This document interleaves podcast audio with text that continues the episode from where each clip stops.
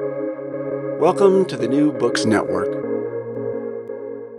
Welcome to SEAC Stories, brought to you by the Sydney Southeast Asia Centre at the University of Sydney. This podcast tells the stories of our members. I'm your host, Natalie Pearson. Despite decades of research into the historic settlements of mainland Southeast Asia, our understanding of the region's long term settlement history remains incomplete. We know, for example, that mainland Southeast Asia was home to the world's most extensive pre industrial, low density urban complex at the site of Greater Angkor in Cambodia. But we don't know how the site and its low density configuration fits within the broader settlement history of the region. This is important because, as today's guest proposes, understanding these settlement histories is important not only for understanding what happened in the past, but also for how we interpret settlement patterns developing across the region today. To explore the long term history of settlement development across mainland Southeast Asia, I am joined by Dr. Ben Dharmendra, archaeologist and long term member and supporter of the Sydney Southeast Asia Centre. Ben's research focuses on how human settlements develop through time and the effects they create. His PhD project involved reconstructing the long term history of mainland Southeast Asian settlements and how this history influenced the development of the region from around 500 BCE right up to the end of the 19th century. Ben, welcome to SEAC Stories. Thanks very much for having me. It's such an honour to be on SEAC Stories. And it's so nice to have an archaeologist on the program. yes, thanks, Natalie. So, normally we're talking to researchers who look at one or maybe two countries, but you're interested in mainland Southeast Asia. Can we start by defining that for our listeners? Sure. So I took mainland Southeast Asia basically to be all the land territories within the modern nations of what are considered mainland Southeast Asia, which are attached to the Eurasian continent. Um, so basically, that, that included all the land territories of Myanmar, Thailand, Laos, Cambodia, Vietnam, the western portion of uh, Malaysia, and Singapore. So, your research tries to understand what the major centres of this region looked like and to establish region wide patterns. Where on earth do you start with that sort of research question? How did you collect your data? What sort of data did you use? Yeah, that's, that's a really good question. And because I was looking at such a wide territory and a very long time period, basically I was very dependent on the existing research which had been undertaken across mainland Southeast Asia. And so I used a lot of, say, archaeological reports, historical documents, secondary historical resources.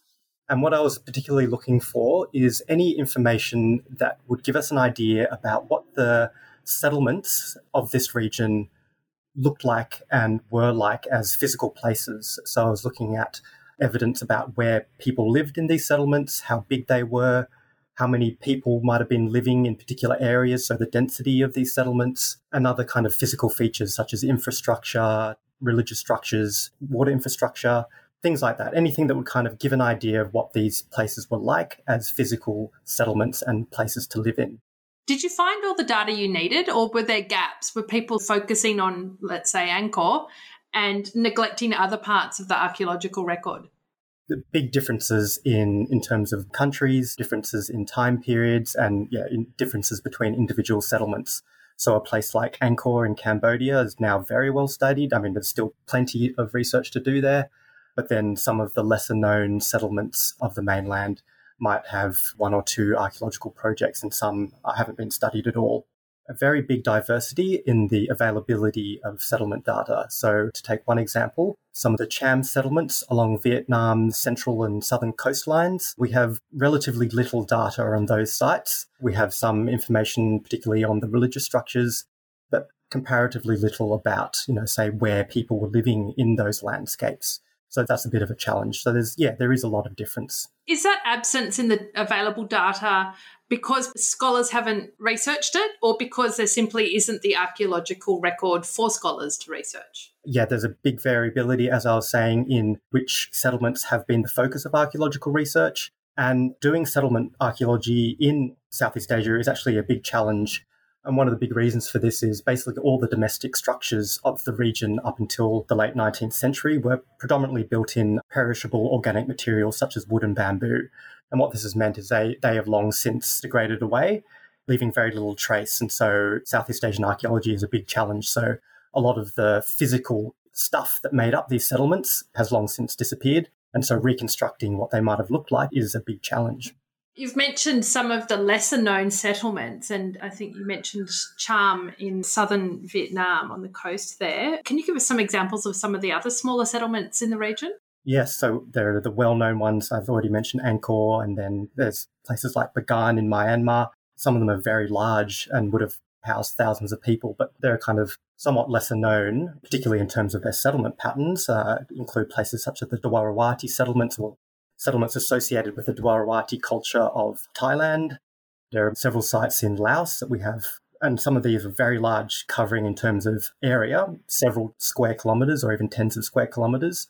That includes a settlement that preceded what is now the capital of Laos and Vientiane, and uh, also uh, Luang Prabang, which is also one of Laos's major settlements today. In the past, there were lots of very large settlements, some of them less known today as what they would have been in the past as very large and very significant settlements. Now, you've collected all this data. How did you analyze it? How did you piece it together? Given the gaps, there might have been bias in the in the way certain reports were written as well. How did you go about analyzing it and using it to address your research question? Predominantly in terms of settlements, I looked at a handful of settlement traits in particular. So these were settlement scale. And settlement scale I took to include both an estimate of the spatial extent of a settlement, so the area in which it covered, and where any evidence of this was available, also the population size that might have been living in that area. Then a second really important settlement trait was density. So this was basically how many people were living within the settlement and also how many people were living in what might have been areas of settlement. So that might include relatively high density areas where people were relatively concentrated with limited amounts of open space between where people were living. And this also might have included more dispersed and low density kind of settlement patterns where people were more spread out. They might have been in relatively small concentrations, and these concentrations were separated by, say, agricultural fields and a lot of open space. So, scale and density were two main settlement traits. And my kind of third really important one was kind of morphology. And that is basically the spatial arrangement of habitation areas. And as I was saying, this kind of relates very strongly to both scale and density. This might include linear arrangement, so like houses running along roads or rivers, so long and thin morphologies, or they might have included little clusters of habitation separated by, as I was saying before, agricultural fields and open space and a final really important one across the mainland compact kind of spatial arrangements where people were living close together with limited amounts of open space. So morphology was a very important settlement trait that I was looking at. That's really fantastic and so clear. You've talked to us about scale density and morphology. When you're working, analysing all, all this data, how do you present it on the page? Is it about working with maps? Is it about working with spreadsheets? Give us a sense of how the archaeologist puts together this sort of data.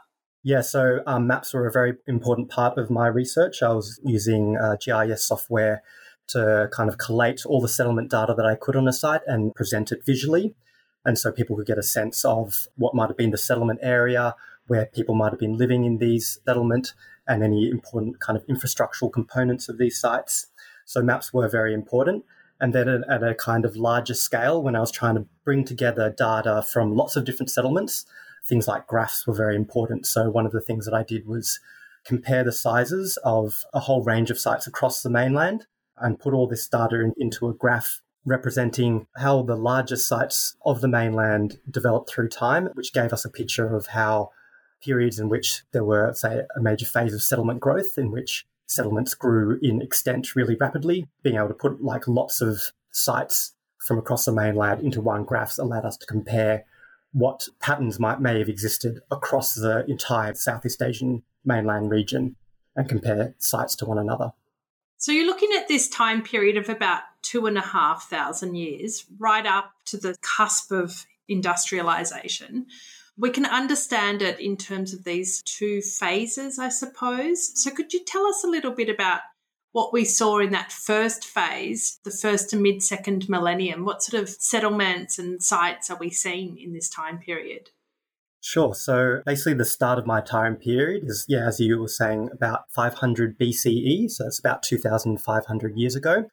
And why I took this point as my start of my time period is if we go back in time to then, all the settlements of mainland Southeast Asia were small and what we may call by convention sites no larger than what we might think of as villages. However, over the next few hundred years, we start to see the development of what I call the first large scale settlements. And I used a measure of about 100 hectares to represent the difference between small scale and large scale sites, mostly just by convention, although there is some theoretical reasons why 100 hectares might be a measure of significance. And so from the late first millennium BCE, and particularly from the beginning of the Common Era, so about 2,000 years ago, we see a phase of regional settlement growth where several very large settlements began to develop across the region. So we see sites beginning to develop, particularly from the beginning of the Common Era, but particularly from about 500 CE onwards, we get lots of evidence of some very large sites. And so now we're talking about settlements covering several square kilometres and even sometimes several tens of square kilometres in area. So, this includes some of the region's most famous heritage sites, like we've already mentioned Angkor in Cambodia and Bagan in Myanmar. That's right. So, they're probably starting to develop over the course of the first millennium. Sites such as Angkor and Bagan likely reached their greatest extent in the first half of the second millennium CE.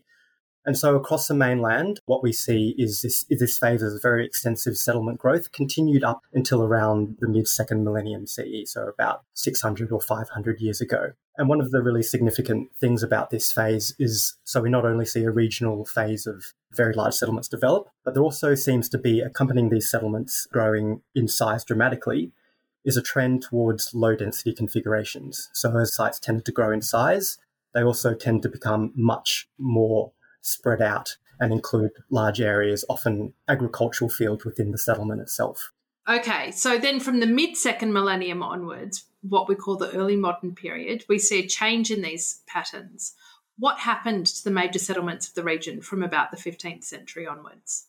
Yeah, so it's a really interesting kind of transition period, as you were saying, around the mid second millennium CE. And now we enter, in terms of the region, what is often referred to as the early modern period. And this is a term used globally as well. And so there were lots of uh, social and economic changes underway during this period. But in terms of settlements, what you see again is a kind of regional trend where settlements which develop from the second mid second millennium onwards tend to be no larger than the settlements of the earlier period. And often the major settlements have moved by this stage. So new capitals are emerging, but they tend to not be any larger in terms of area. But they do tend to host large areas of compact habitation. So these are, as I was saying before, areas of habitation where there is limited amounts of open space and people would have been living in relatively dense settlement areas. And what this led to as a trend overall during the early modern period, a settlements overall tends to become denser than the settlements of the preceding historical periods. Okay, I'd like to come to one of the theoretical interventions that I think your research makes, which is that you argue that our understanding of the region's long term settlement history has remained largely fragmented and partial and is dominated by approaches that privilege social, economic, and environmental explanations for processes of development. Can you explain this to us? Yeah, so as you were saying in your introduction, our understanding of Southeast Asian settlement history has been really patchy up until recently. And I think one of the things that has contributed to this is certain theoretical approaches to understanding the region's settlement. And over the last few decades, what has dominated certain approaches to settlements of the region is understanding these settlements as reflections of certain other factors of their development. So that might be, say, geographic context, so where a settlement is. So what you see often is a dichotomy between coastal settlements and inland settlements, and an idea that the a geographical region determined how a settlement would develop.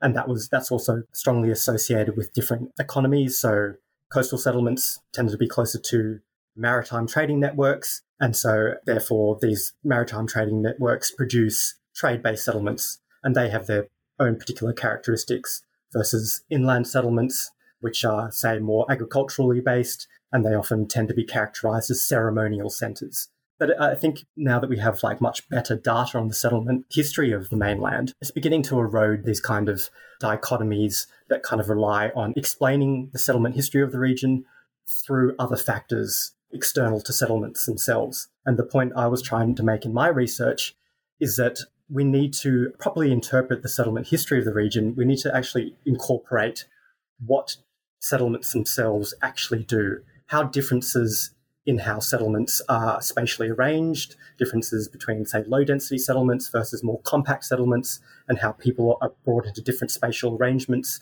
in these different kind of physical contexts. What effects these produce themselves, and how this might affect other factors. So it's not just that an economy affects the way a settlement develops, but the way a settlement develops also affects economic behavior. And so it's integrating the interactions between settlement form and the context of their development. Fascinating. Thank you. Now, what are the implications for the historical settlement patterns that you've identified and the settlement patterns that we're seeing across the region today, post industrialization? Is there a connection?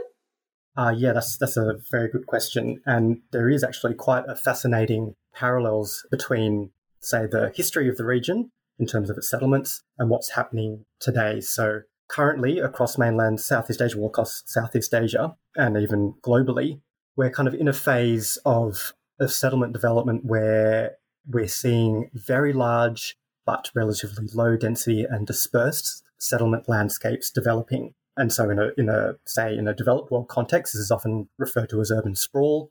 But Southeast Asia has kind of bequeathed us one of the most iconic terms for like dispersed settlement landscapes, and that's the desa kota, which combines the Bahasa Indonesian terms for town and, and city. And what these kind of desa kota landscapes look like, I mean, they're very diverse, but often they're kind of characterized as combining both rural characteristics and urban features in the one landscape. And so they're a kind of hybrid landscape. And one of the commonalities, again, with modern low density settlement landscapes, such as the desa kota, is they're often believed to be a purely modern phenomenon. So they're the kind of the outcome of mechanized forms of transportation and outcome of modernity. But if we look at the history of mainland Southeast Asia and we see, as my you know research has tried to show, that there was a regional phase of low density settlement development and that low density settlements in the history of the region were very common can reframe the contemporary settlements, such as the desa kota, as kind of unprecedented outcomes of modernity to a kind of re-emergence of settlement forms which have a very long history across the region. And I should just add here that that's not to say that the drivers and the effects of these settlement landscapes are the same, because obviously we're in a very different context now. But there could be some kind of parallels between how settlements and the kind of outcomes they produced and the modern low density settlement landscape, such as the desa kota that we're seeing today. What are the effects that these different settlement patterns produced? Yeah, that's a very good question. And I was looking at this at quite a broad scale. So, just to take one example, in terms of the differences between, say, low density settlements where people are spread out and there's a lot of open space within the settlement versus more compact settlements. So, low density settlements allow for certain things. Say you can actually produce food within the settlement itself because you have the space for agricultural fields. And that means that, you know, you might have to be less reliant on importing food into a settlement, particularly as settlements get very large. And that has kind of implications for understanding the development of, say, trade networks, interactions between settlement form and trade across the region. So, as I was saying, that during the early modern period, we get larger but denser settlements. This was also a period when there's a kind of a boom in trade and the trading networks across the region become much more developed. And so settlements were actually much more able to import food into the settlement itself. Whereas kind of previously, trade mechanisms may have been much less available. And so part of the reason why we might see that trend to very large but low density settlements I was talking about earlier may be related to how settlements are provisioned. So a settlement can grow very large, but by including the space for agricultural fields, it means they don't have to rely on, on external supplies of food. And there's plenty of other examples in terms of the differences between low density and more compact settlements that might have effects on disease. Now, current context, we're very aware of, um, you know, say social distancing or low density settlements may have possessed inbuilt social distancing, which may have provided some protection against certain types of diseases, but also there might have been other types of diseases which are more prevalent in these types of environments. So there are a whole lot of kind of trade offs or pros and cons in terms of how a settlement is spatially arranged. And I think we need to kind of understand these kind of effects of different settlements in interpreting why mainland Southeast Asia had these kind of long term and regional trends in settlement development. Ben, it's been such a pleasure having you on SEAC Stories. You've been part of SEAC for such a long time, and it's really lovely to have the opportunity to talk in a bit more depth with you about your research. I'm desperate to know before we wrap up what are your future plans? What are you doing next? Yeah, that's a good question. And one of my major plans at the moment is to publish more of my research that I, which I've been talking to you about today. But I'm also very much keen to launch some new research, and, and some of the questions that I'm particularly interested in is linking the end of my project, which I've been talking to you today, which went up to about the end of the 19th century, with, say, the modern developments that are going on across the region, such as the desa kota, which we were just talking about. And so that would look at settlement history and settlement developments uh, mostly over the 20th century. So, yeah, I think that would be something that would be very interesting to look at. Absolutely. Well, we hope that you get the research support you need to be able to do that, and um, we'll keep an eye out for it. And once again, thank you so much for joining us on the SEAC Stories podcast. Thanks so much, Natalie. It's been, yeah, a lot of fun. You've been listening to SEAC Stories, brought to you by the Sydney Southeast Asia Centre at the University of Sydney. Make sure to keep up with all our SEAC Stories podcasts by following us on your favourite podcasting app. If you like the show, please rate and review it on Apple Podcasts. Every positive review helps new listeners find the show. And of course, let your friends know about us on social media.